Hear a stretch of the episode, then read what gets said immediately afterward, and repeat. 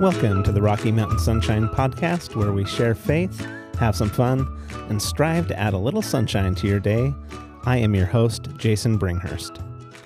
Welcome, everybody. I am recording from the lovely town of Port Angeles, Washington. I know I say that a lot, but I mean it. It is a lovely town. So this past week, we went to the funeral of my mother-in-law's sister. My in-laws are in their 80s, and, traveling for them is not easy. So we left Friday, and it took a lot longer to get to Wenatchee, Washington, than the GPS said it would. But, through the years, I've kind of come to appreciate funerals. You learn a lot about people, and, when it's family, you get a glimpse into the family's life and a time, generally before you lived. Their family was a farming family in Quincy, Washington, and they said that, that they weren't rich, but they always had food, and that's a lot more than, a lot of people can say in the world. Well, in today's show, I talk about some lessons that I've learned through the years and some people that I look up to. So let's get to it.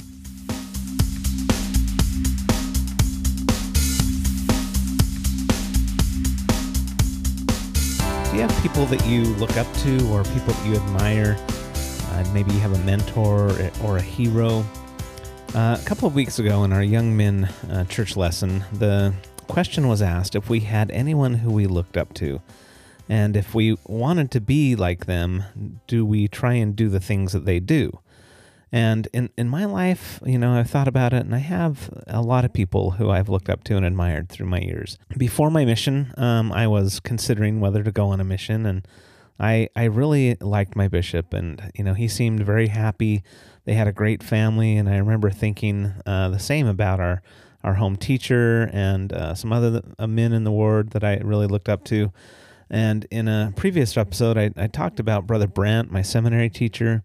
He was someone who, you just couldn't help loving him. He was just always smiling, and his happiness was just contagious.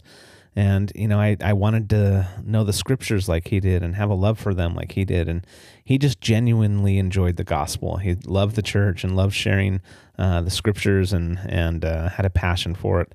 On my mission, I served my mission, and I really looked up to my mission presidents. President Neil L. Andersen, who is now an apostle, President Richard Oveson. I learned different things from them. President Andersen was my mission president for about the first 12 months of my mission, and then President Andersen and his family went home. I knew that Elder Andersen knew the Book of Mormon. It was vitally important to us as missionaries, and he had a schedule for us to read. While we were while he was the mission president, we read the Book of Mormon every 2 months, and we had a schedule that we would follow. And I have in my missionary Book of Mormon tally marks of the number of times that I read the Book of Mormon. And, it was once and twice and 5 times and 10 times. And then I moved over to the French Book of Mormon, and I have tally marks in the front of that, and 5 and 10, and that was in French. And I remember just being on fire and wanting to learn everything that I could. I had a thirst for learning and wanted to learn everything I could about the gospel. Remember, I had an interview with President Andersen, and I told him that I had started reading the Old Testament, and I was going to read the Bible from cover to cover, and he suggested wisely that I start with the New Testament and told me of his love for the words of the Savior in the New Testament, and especially the 4 Gospels, and that it would be very helpful for me to read the New Testament cover to cover first. And I was glad that I followed those instructions, because not long after finishing it, I had someone challenge me saying that I probably had never even read the Bible, never read the New Testament. And I was able to say that I had read the New Testament from cover to cover. And they were actually very surprised. And so going back to our interviews, when President Andersen would interview us, it was really interesting because you would walk in and he would have his shoe shine kit there. And as we would talk, he would take our shoes and he would polish them as we were having the interview. And it was just an incredible act of service when most of us needed our shoes polished. But, now as I look back, he's an apostle now. And I can even see more symbolism in this, as it reminds me of the Xavier washing his apostles' feet. In John 13:5, it says that after that he poureth water into a basin and began to wash the disciples' feet and to wipe them with the towel wherewith he was girded. they cometh to Simon Peter, and Peter saith unto him, Lord, dost thou wash my feet? And Jesus answered and said unto him, What I do thou knowest not now, but thou shalt know hereafter. And Peter said unto him, Thou shalt never wash my feet. And Jesus answered him, If I wash thee not, thou hast no part of me. Now, I kind of understand a little bit about what Peter was saying here. The English, you know, is a little foreign to us because it's written in an older English. But Peter's saying, you shouldn't be washing my feet. I should be washing yours. And, you know, he felt like that he should not have the Savior wash his feet. But I think that the lesson to learn from this, at least what I take from this, is that the Savior was showing humility and showing his love for his disciples. And I think that this was true with President Andersen as well. He was showing how much he loved the missionaries and that he was humble. And he still loves us today. 30 years later, I feel this love that he has for us when we have our mission reunions. You know, the Andersons were a young family back in 1991 in Bordeaux, France. Their oldest daughter, Cammie, was probably 16, 17 years old when I was serving. Their youngest son must have been, I don't know, maybe 8 years old.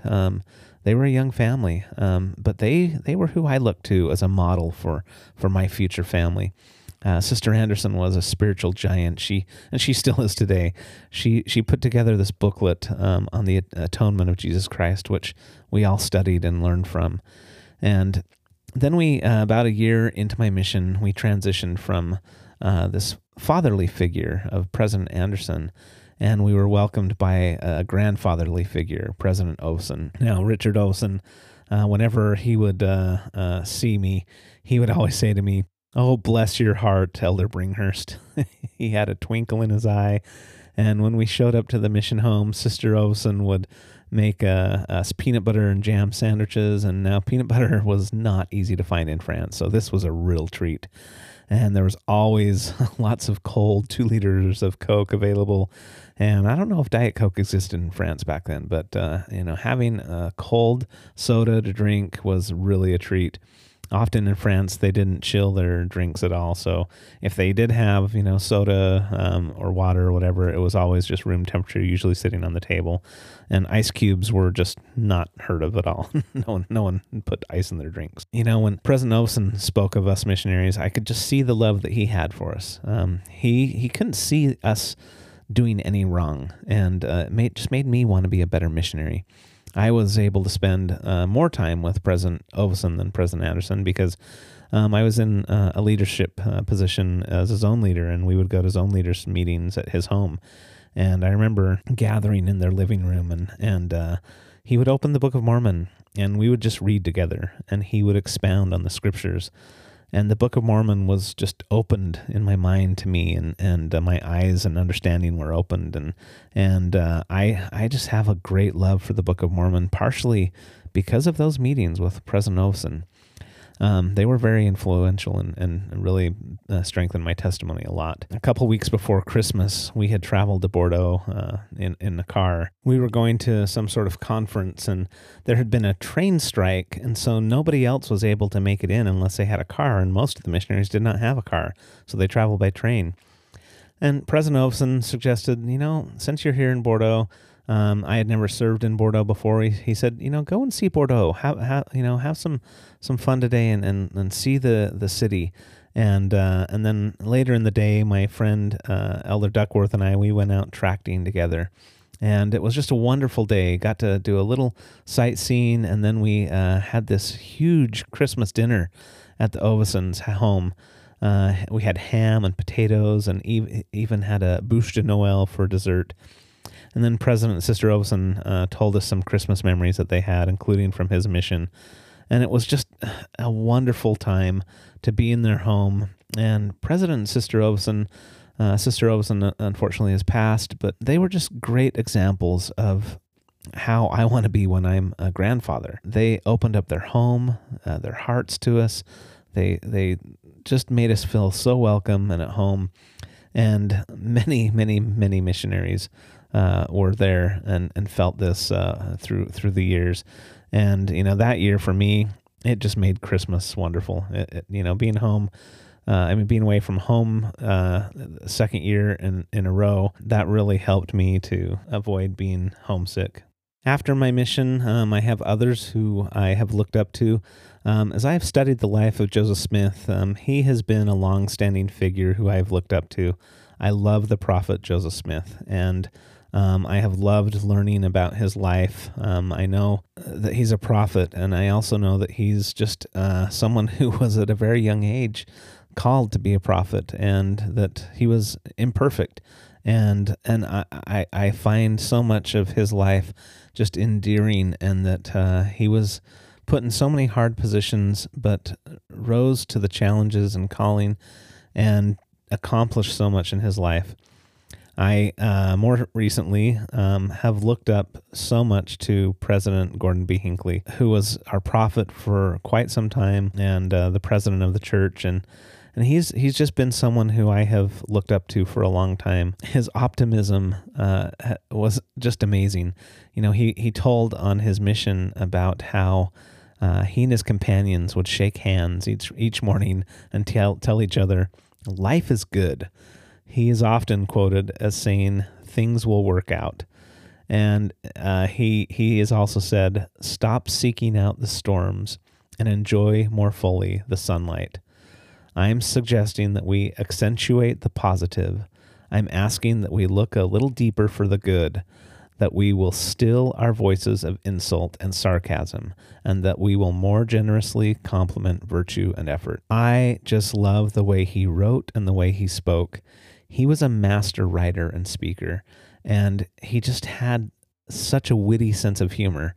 He is one of my great heroes. I love President Hinckley. It's been a blessing to be able to continue my association with Elder Andersen. He was called as a general authority shortly after returning home from being serving as a mission president in France. He was actually at a state conference that I went to in Amsterdam while we were living over in Holland, and I was able to see him and his family there. And then he was called as an apostle, and we've continued to have mission reunions about every 5 years. It's been just something that I look so forward to. Many of my children have been able to meet him, and he always takes the time to shake each of their hands and to say hello to them, and it's just such a wonderful experience. And then we usually have a little fireside devotional, and one of these I was actually asked to say the prayer, and it was an honor to say the prayer at our mission reunion. You know, I won't share everything, but he's someone who I have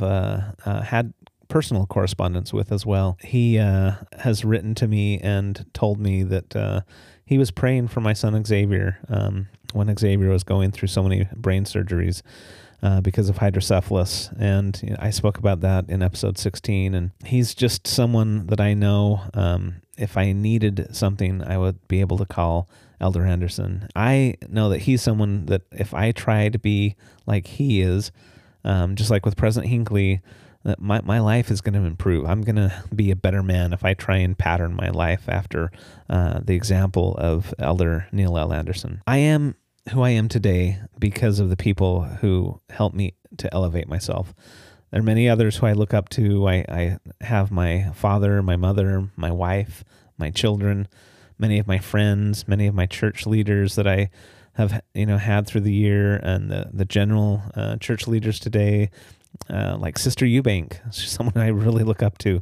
I love Sister Eubank, the Quorum of the 12, the First Presidency, obviously including, our prophet, President Nelson.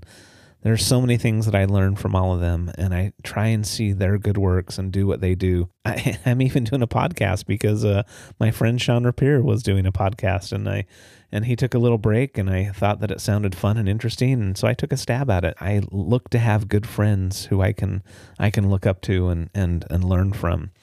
And in November will be my 1 year anniversary for the podcast. So it's great to have people around you who you can look up to and try and be like them. The youth theme this year is Doctrine and Covenants 64:33-34. And it says, "Wherefore be not weary in well-doing, for ye are laying the foundation of a great work. And out of small things proceedeth that which is great. Behold, the Lord requireth a heart and a willing mind, and the willing and obedient shall eat the good of the land of Zion in the last days." Find those whom you would like to be like and do what they do. Weary not in well-doing. do what these good people do, like Elder Andersen, like Sharon Eubank, like President Nelson and President Hinckley, whoever it is that you look up to, do what they do and find these good people to look up to.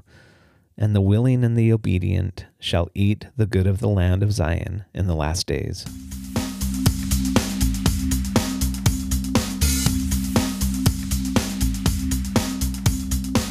Thanks so much for listening today. We hope that we've added a little sunshine to your day. If you like this episode, we would really appreciate it if you would rate and give us a fantastic review, especially in Apple Podcasts, because that is where most of the traffic is driven from. This is a small step that makes a huge difference in how we show up when people are looking for good content. If you like the show, please subscribe, and then you'll be notified when other episodes come out. And as always, you know, if you feel like someone would like this episode, share it on social media, share it with a friend, and it'll just help others find out about us, and we would just really appreciate that. So I think that does it for the show today. Until next time, cheers from the Pacific Northwest.